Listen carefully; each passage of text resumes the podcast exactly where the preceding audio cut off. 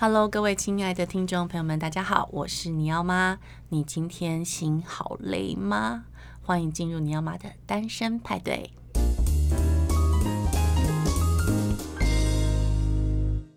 今天邀请到的超级大来宾是我的大学同学，然后但是呢，这个身份不是很重要，因为他最重要的是他是一个画的题材非常特别的插画家。让我们欢迎角丝。嗯，大家好，大家好，我是角丝。角丝这个名字是怎么来的？先问一下好了。这个就是，嗯，先叹了一口气。对，为什么要先叹一口气呢？没有，因为就就有一点点呃。年纪之后就觉得说，其实青春时期的一些事迹或者是过去的一些生活很珍贵。哦，对，因为呃，为什么会有这个名字？其实是跟我大学呃跟一些朋友，其实让我们好不，我们是大学同学，这样是大学同学对不对？但是是平行时空，对对对对。你跟一些同学怎么样？生活这样子，对。我们那时候其实就是因为呃，因为知道以前。课堂上不是都要交影评的作业，对呀、啊，或是制作影片的一些作业，嗯、对。然后就是因为写影评，就想说那应该有一些比较独特的名字，嗯，笔名吗？笔名之类，觉得那我以前都觉得应该需要有一些比较有趣的，哦、所以后来有个同学就想说，他就他就呃用了一个很特殊的鹦鹉螺化石，以前就用用一些很奇怪的，那、嗯、其实也没有什么特别意义，互相就是同学跟朋友之间那种好玩那种那种感受。那后来想，不知道为什么那时候想出一个一个字叫做 chaos，chaos，对，其实是混乱、混沌，就宇宙成型的那个状态。嗯嗯嗯，那我不知道为什么会对这个字有一点点的，哎、欸，好像觉得不错，把它转转化成中文，就把它呃转化成像呃那时候读起来就有点像角思。嗯，就直接这样转译了。哦，那呃，其实那时候有留了这个名字，其实没有什么特别，因为只是想要写一些影评，然后留下一个字，然后在网络上发文，可以用得上这个东西。那后来才发现说，其实，在用这个名字在写影评，或是跟呃同学之间做作业的时候，其实有很多好玩的事情，比如说我们那时候办校外联展，嗯。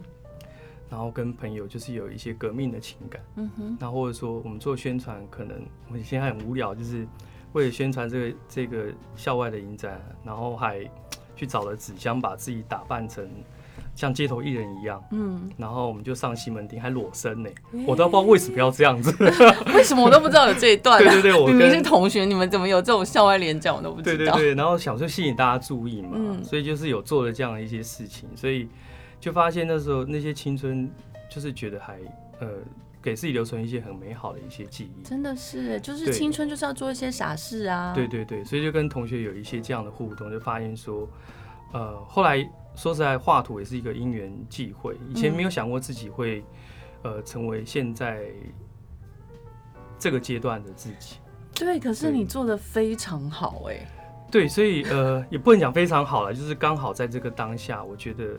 呃，转做这个工作可以让自己的心情好的话，那我就愿意去尝试。嗯，对，所以呃，也就是这样的关系。所以后来呃，有机会画图之后，发现因为我自己的名字好像不是很适合当一个画图插画家的一个名字，所以想说，那我就沿用把过去的这个“绞丝”这两个字拿来使用，可以让我想到可能过去跟同袍或者跟朋友之间呃一起工作或是呃生活的那个关系。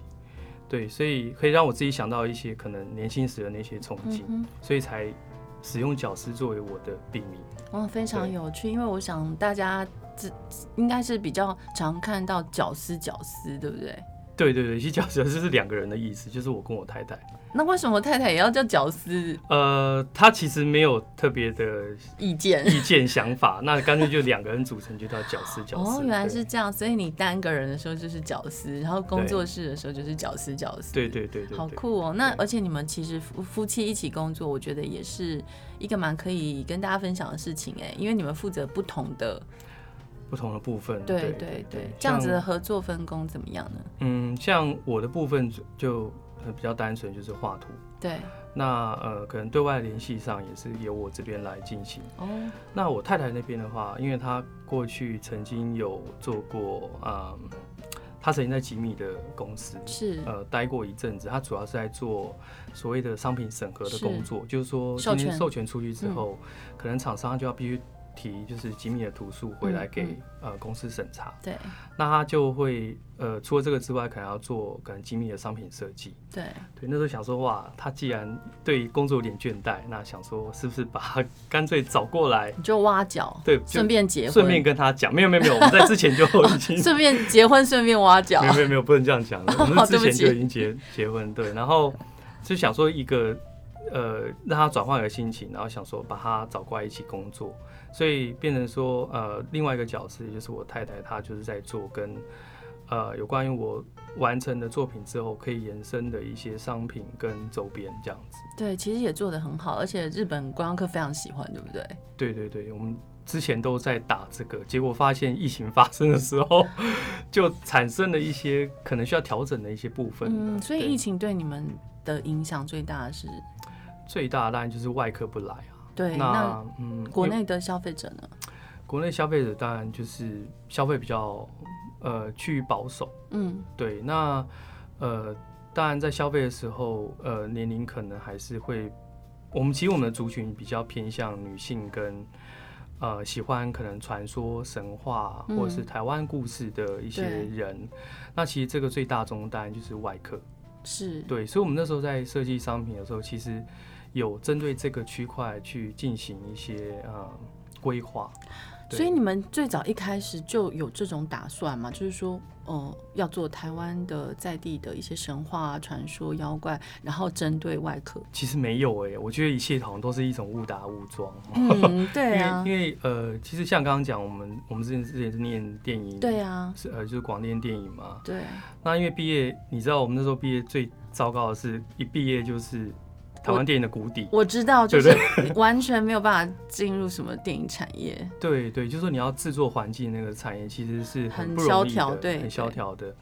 那在那个情况之下，就必须要先找到工作。对，所以我就先进了跟呃企划，就是影视企划，嗯，发行呃还有戏院这样的行业。你在国宾吗？对对对对，嗯、在国宾。那我在国宾之前，其实有有做过那个呃写真集。写什么？就是中立体的写真集的企划哦，really？嗯，是啊，是啊，是啊。书的也是书，也是书的，书的，算是那是哪一家出版社？哎，那家叫呃，他现在应该我不知道，不知道还在不在，叫核心。哦，他是一个港商港资的。OK。然后那时候他们除了那时候做的第一个企划就是中立体的电影《晚娘》哦，然后还有他的写真书，这是我们公司的第一个。对，所以。也就是说，工作其实呃当下就是需要进入职场，嗯嗯，对，所以就进去了。所以，呃，就在那个环境当中，就是会呃得到一些不一样的养分嘛。嗯嗯，对，然后后来才进到你刚刚提到的戏院的工作。嗯嗯，所以其实你本身企划能力也是在那个时候训练起来的嘛？呃，应该讲说会有基础的认识，就是呃大概企划行销在做什么，会有一点点观念啦。但是我发后来发现自己的性格上，嗯，好像不是很适合做那样的一个工作。因为你是创作者啊，创作者其实如果说你总是要想到行销面的话，就是会绑手绑脚。对，而且行销它必须要讲一些可能就是比较接近市场端的，的因为它其实行销的工作，它就是嫁接商品跟市场之间的一个桥梁，它就是一个嫁接，所以就是说，他当然要讲市场听得懂的话，不然市场怎么接受你最精髓的地方？只是说行销做法很多，因为你要你要的是像我自己行销的做法，就是说我会忠于作者他的原意，就是说我不会去修改它，但是我会让你的你想要讲的东西，它被讲得更深，然后把它提亮，这是行销的工作。可是有行销它不一定，它可能是针对整个。大环境或是整个大市场，然后他去做一个比较广广泛的诉求的时候，那可能作者本身的颜色跟他的作品本身的这个。调性他就会被忽略，嗯嗯，对，所以我觉得那个行销当然影响很多啊，它是一个蛮关键的，因为它在转化商品跟市场中间，它是一个转化的角色嘛，所以，所以我才觉得说说你之前做过企划或行销类的工作，对你在之后呃在做创作的时候，应该也是蛮多帮助的。呃，我觉得帮助应该是还蛮大，像我们现在自己在做的每一个题材，其实在制作之前到呃商品这段过程，其实大概就会有以前像念书可能会有前置期，对。对，影片会有前置的阶段跟后置到印刷，所以呃，基本上我们不太可能不顾虑，就是读者或者说面对的群众、呃、群众。他们大概可能有的一些情况，对，所以呃，像我们自己在做，我们最早在做可能跟。呃，传说神话妖怪的一些故事，是。其实那时候虽然是第一次做那个作品，但是其实我们就在考量怎么让这个作品，可能在最后曝光的时候，可以有一个完整的东西跟呈现。嗯，第一次在田园城市，对不对？对对对对，那次我有去啊。对对对，我有印象，我们还有和哎、欸，好像还有拍。而且你卖的黄色小飞侠的钥匙圈，我到现在还在用。嗯、哦，这样子吗？每天都会拿着它，因为真的很可爱。而且我觉得你们的就是周边商品的质感是真的做的很好。对对，这真的是要感谢我们另外一个，应该感感谢我太太那边。一定要大大感谢她，对啊对啊，因为她很要求。其实他他是一个。比我还容易、更容易紧张的人，uh -huh. 就是说对东西他的要求，我觉得他要求还蛮高的。对，在商品这一块，那呃，我自己当然对图画这边会比较多的意见，那他就会在他的那块会很专注在做他的那个部分，所以就会彼此之间好像有互蛮多的互补。我感觉起来是蛮协调的，就是平衡彼此的缺乏，然后然后我觉得看起来，因为商商品的结结果都是很好的嘛，所以感觉就是就是很不错。我每次看到那个那个什么布布呃绣片绣片都还是很想买啊，对对，每次就进入选择障碍，说到底要买哪一个？每每次都在那边选择障碍，这样不管到哪里有角色的东西陈列出来，我就会我就会很想要买那个。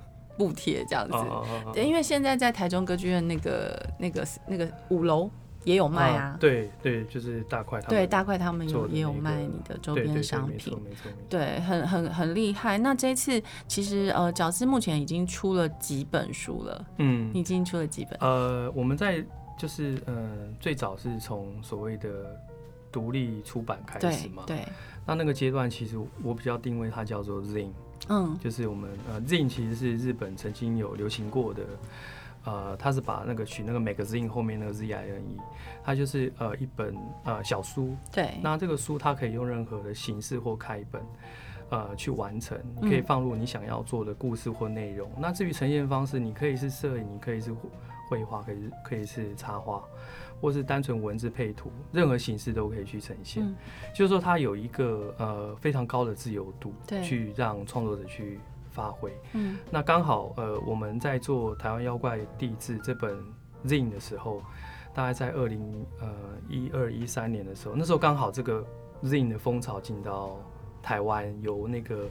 田园城市那边开始在带，就是这样，他们办了几个展览，嗯，所以发现，哎、欸，这样的形式对我们的创作者，当还没有办法正式出版之前，嗯，它就是一个很好试炼自己的一个一个呃做法，嗯，所以从那个开始，就是有了第一本《台湾妖怪地志》，嗯，那个我有买，对对对，那那一本当然，呃，对我来讲是很实验的，所以。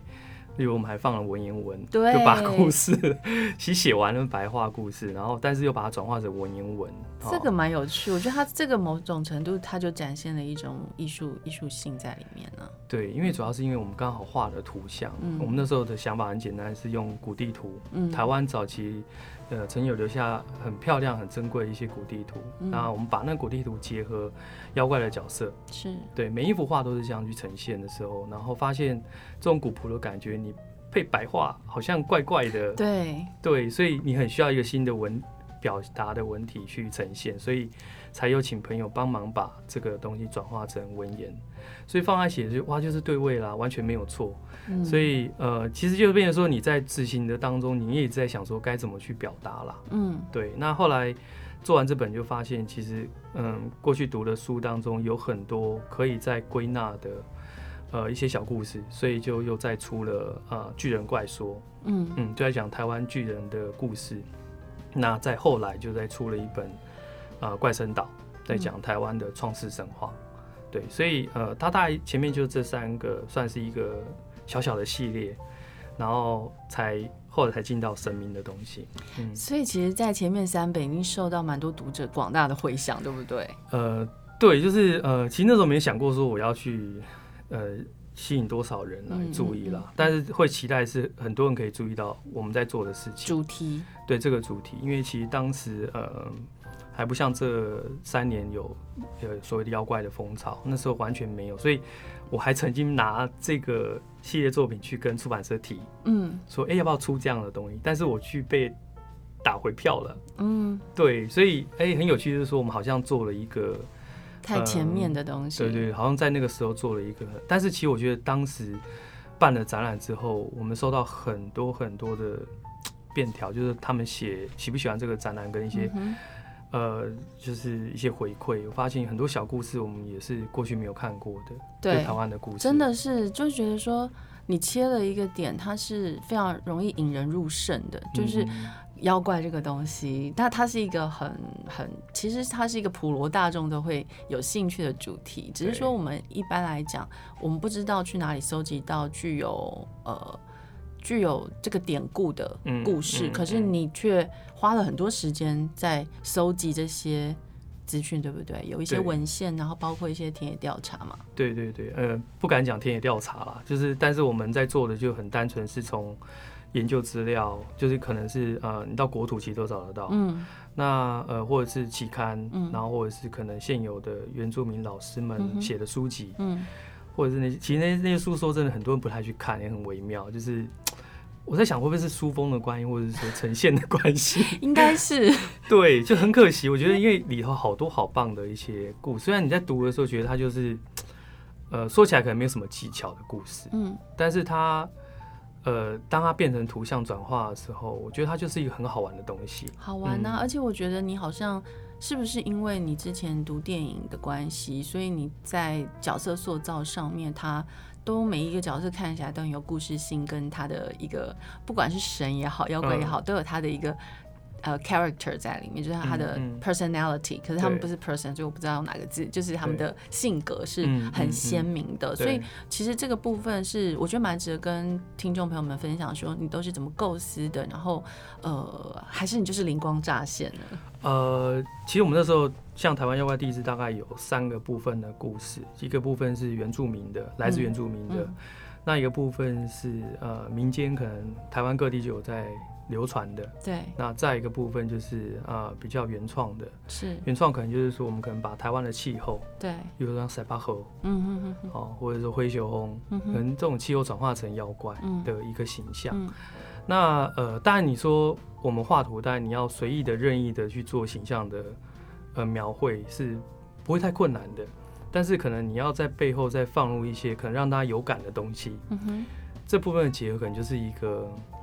需要一些呃时间去磨合，嗯，对，像我们在画其其中像那个呃一个角色叫阿里嘎盖，嗯，是那个阿美族里头会提到的一个巨人，嗯，那这个角色其实我们那时候在读读呃老师写的那个书里面的描绘，我们是针对他的描绘去做想象，然后再把它给创造出来，嗯，因为他提提里面有提到这个巨人是。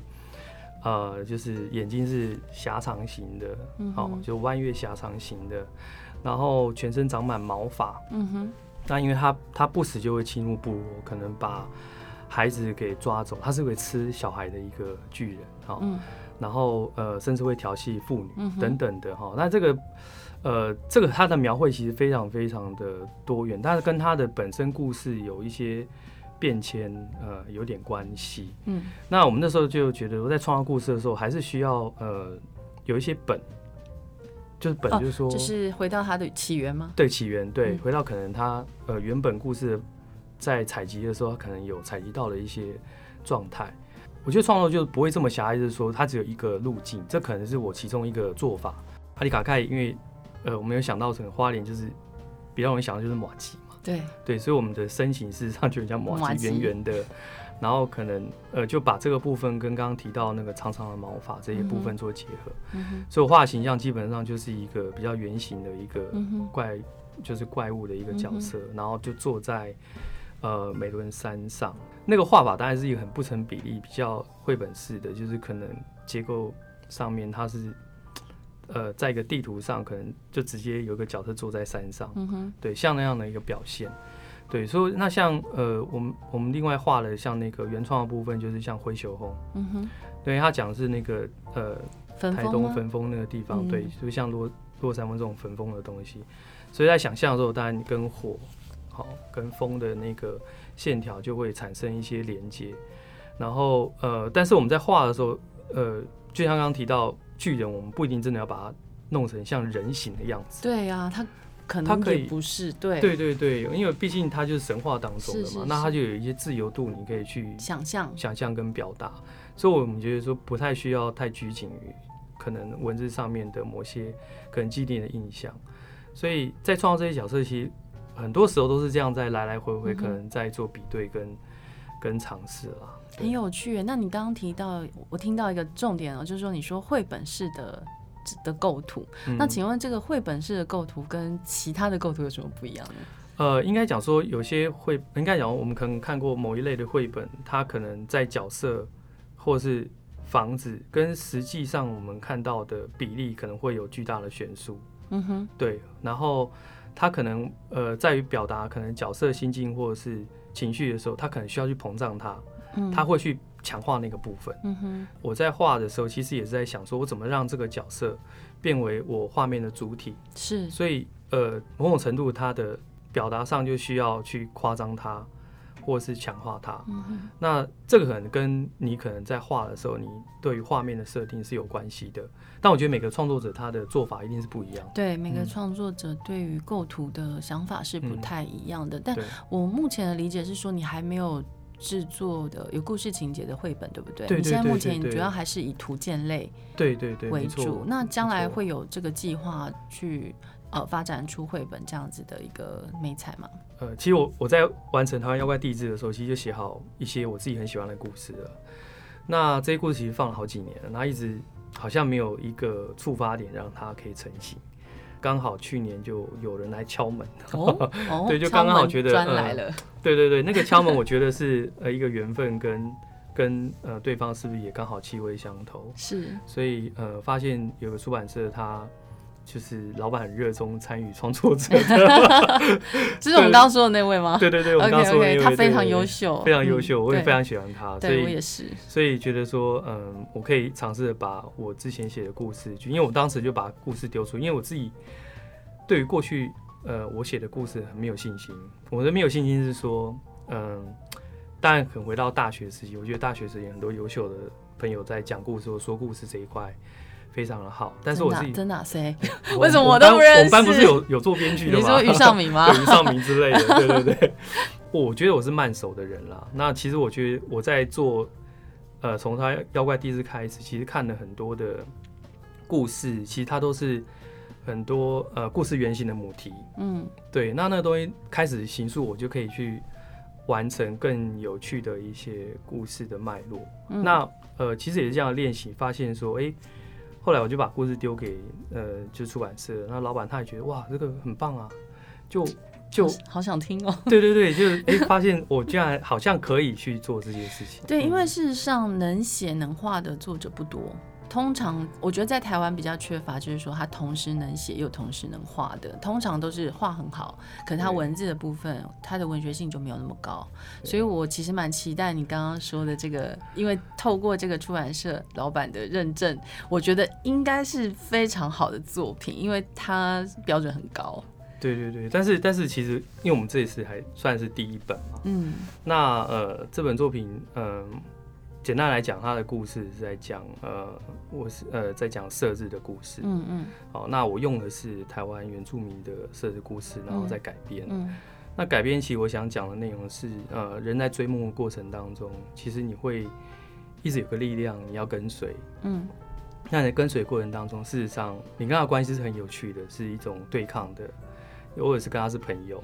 那但是呃，你可能会因为某些呃执着，嗯，你会产生不好的自己，嗯哼。那呃，渐渐的，可能呃那个力量它呃会变成是跟你在对抗的，对，对。就是说你在追梦或者说在做一件事情的时候，它的关系是一个这样的感觉，嗯，常常有拉扯，会有拉扯，甚至那个那个东西那个力量会变成你自己，事实上在跟自己对抗，没错，对，所以。我这本故事，这本绘本大概就是在描绘，就是嗯，人在追梦过程当中，呃，你要学习什么？那你该跟力量对抗过程的那个感觉是什么？所以它是会有教育意义的吗？不会，不会，不会，不会。其实我们是一个很完整的一个故事，但事实上我们背后它有它有我们可能想期待中想安排的一些呃想法在里面，就价值观是是？对价值观，我觉得这样挺好，因为呃，事实上我觉得饺子的作品，它是在台湾算是真的蛮独特。我觉得它切到一块是。呃，跨跨龄的，就是说，真的是不分年纪的人都可以看的作品，嗯、对，然后大人小孩都会很喜欢的主题，这一点我也觉得应该是你的天分吧？天分吗？对，你很容易抓到一个很、嗯、呃，可以可以就是说大众口味的东西，可是你又可以把它做的是有质感，然后有艺术性在里面的。嗯，可是可是这样，我们就会常常想说，嗯，做完这个应该把它放掉，然后再换下一个不同的可能。就像，嗯，嗯，但其实范畴可能都还是蛮接近的。嗯，之前讲做完妖怪，其实后来开始，呃，市场开始有出现这样书的时候，事实上我就先放下了。我知道，你就去做神明了，就做神明了。对。所以做神明这件事情，在这个过程中有没有什么神奇的事情发生？因为跟神明这么靠近的时候。说说不定你内心也会有一些不一样的感动嘛？呃，其实做神明这个题目哈，呃，是我们在做哦，完完全都是从妖怪开始谈起。嗯，对，因为其实看那时候看到一本书是那个呃，铃木清一郎有一本书叫《台湾旧观习俗信仰》，那里头呃第三篇他提到是那个跟呃神明的生日。